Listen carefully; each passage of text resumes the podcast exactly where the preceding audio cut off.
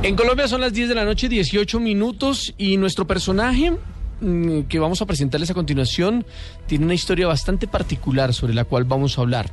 Se encuentra en Puerto Rico y a nuestras manos ha llegado un informe que voy a leerles una parte y seguramente él ampliará un poco esta información. Dice lo siguiente, fechado en Guanica, Puerto Rico, y dice... em, el ufólogo Reinaldo Ríos da a conocer una nueva criatura del mundo del misterio, no conocida hasta el momento, la cual ha sido bautizada como la muda. El nombre surge del concepto del que es una entidad de flujo energético que está entre el campo fantasmal y el campo extraterrestre. Wow.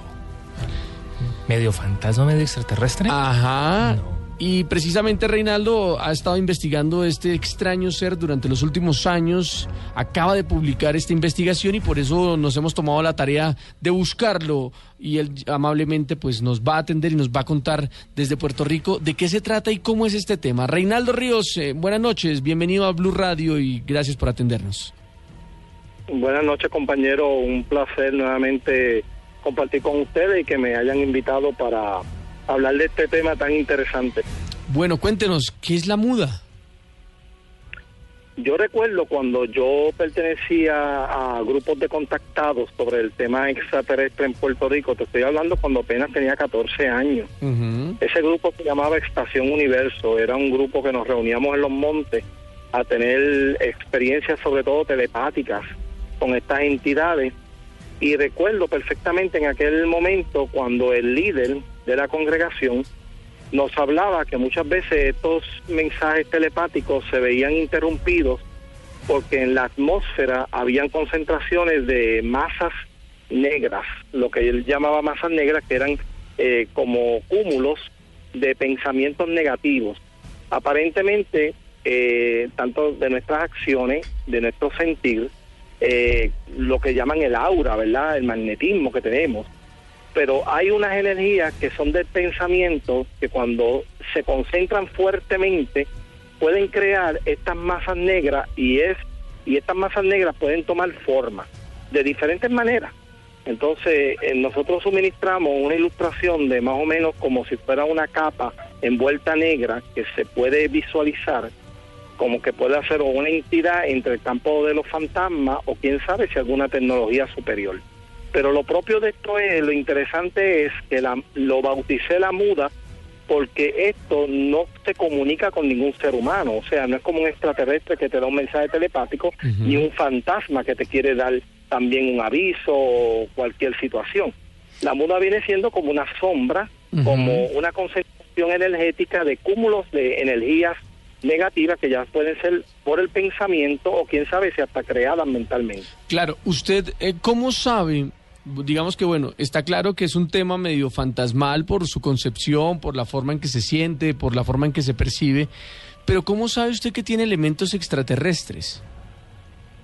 Desde el punto de vista que desde esas comunicaciones que yo tuve desde, desde bien te- temprana edad, ¿verdad? Los 14 años, cuando no se podía hacer los contactos extraterrestres vía telepática, lo que nos explicaba eh, el líder mayor de esta congregación era que eh, este cúmulo de energías negativas fuera lo que impedía esa comunicación extraterrestre, que muy bien podría ser, eh, entonces ahí es donde nosotros entramos en, en la búsqueda, si, si esto eh, es un punto medio entre el, entre el campo fantasmal y también eh, el campo de tipo extraterrestre, porque eh, trata precisamente de entidades que se visualizaban como si fueran extraterrestres, o sea, que. Parecería que tuvieran esa forma o propiamente las cualidades que puede tener un extraterrestre, que es eh, eh, desplazamiento, eh, esa forma de cómo presentarse.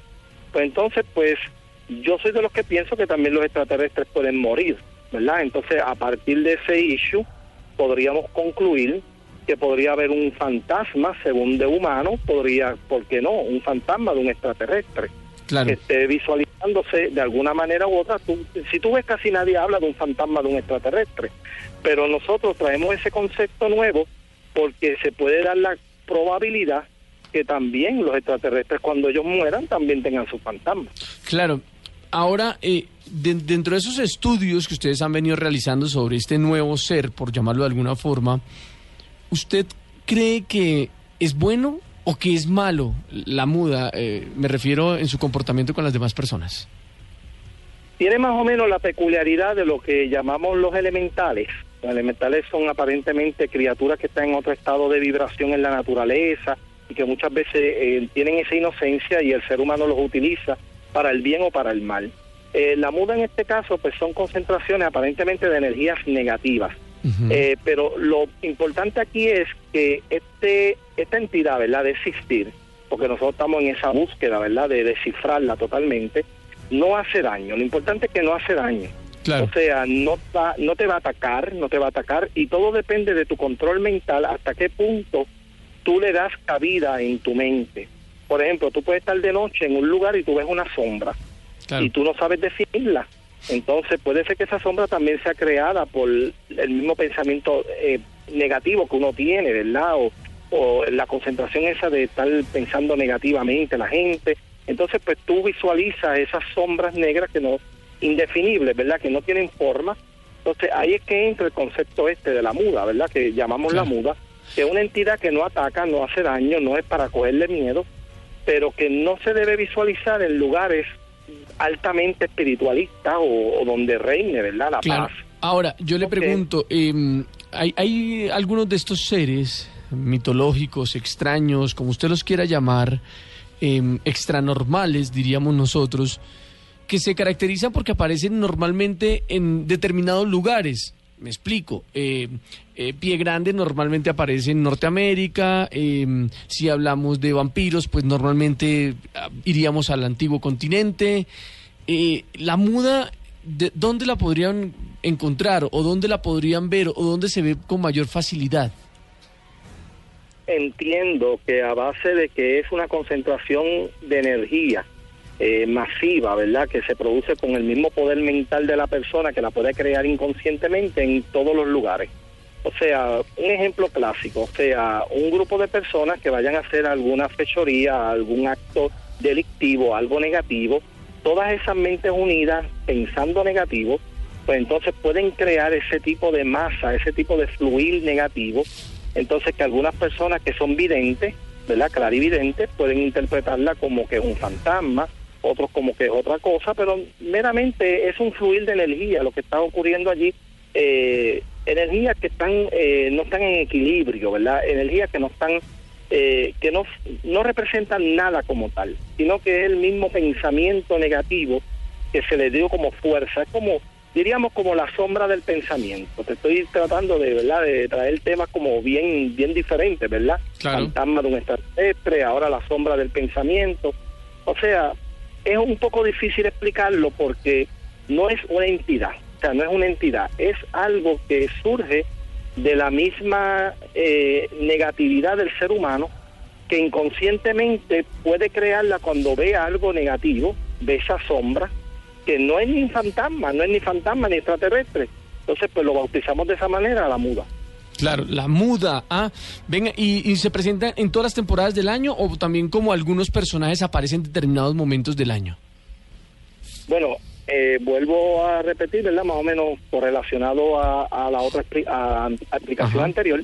Entiendo que en todo momento se puede dar el fenómeno porque es a base de las acciones, los actos del ser humano. Por ejemplo, cuando la gente va a la iglesia y generalmente están concentradas en el Cristo, pues se habla, ¿verdad?, de que se crean energías positivas alrededor, ¿verdad? Un magnetismo positivo. Pues según se da ese magnetismo positivo, también se da en la dualidad un magnetismo negativo cuando hay personas pensando negativo o a un grupo de personas para hacer algo malo. ¿Usted ha podido percibir la, la muda? ¿Perdón? ¿Usted ha podido verla? ¿Ha podido sentirla? Pues mira, es algo que honestamente se puede percibir, o sea, se puede ver, visualizar, pero vuelvo y te repito, aparentemente no, no puede interactuar contigo, o sea, ni te da mensaje, ni, ni se supone que te, te, toque, por decirlo de alguna forma, ¿entiendes? Sí, por lo que yo entiendo, Reinaldo, tú dirías que las personas con eh, sus pensamientos negativos la proyectan. ¿Es como si la proyectara? Creo que sí. Eh, vuelvo y repito, esto nosotros todavía estamos como en esa búsqueda, ¿verdad? De cómo definirla, ¿verdad? Porque no estoy asegurando totalmente que sea una entidad, ¿verdad? Es un fenómeno, ¿verdad? Que se produce a, base de la fuerza del pensamiento. Y creo que sí, el ser humano tiene que ver mucho con eso cuando la crea, ¿verdad?